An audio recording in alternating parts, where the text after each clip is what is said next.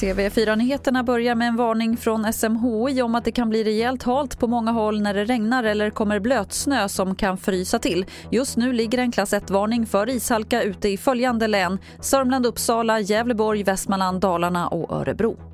Från Japan kommer uppgifter om att man har identifierat över 90 fall av en ny coronavirusvariant.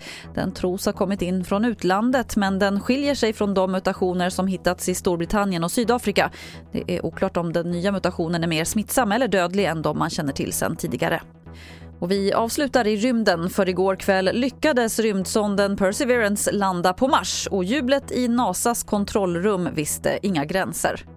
Touchdown confirmed. Perseverance safely on the surface of Mars, ready to begin seeking the sands of past life.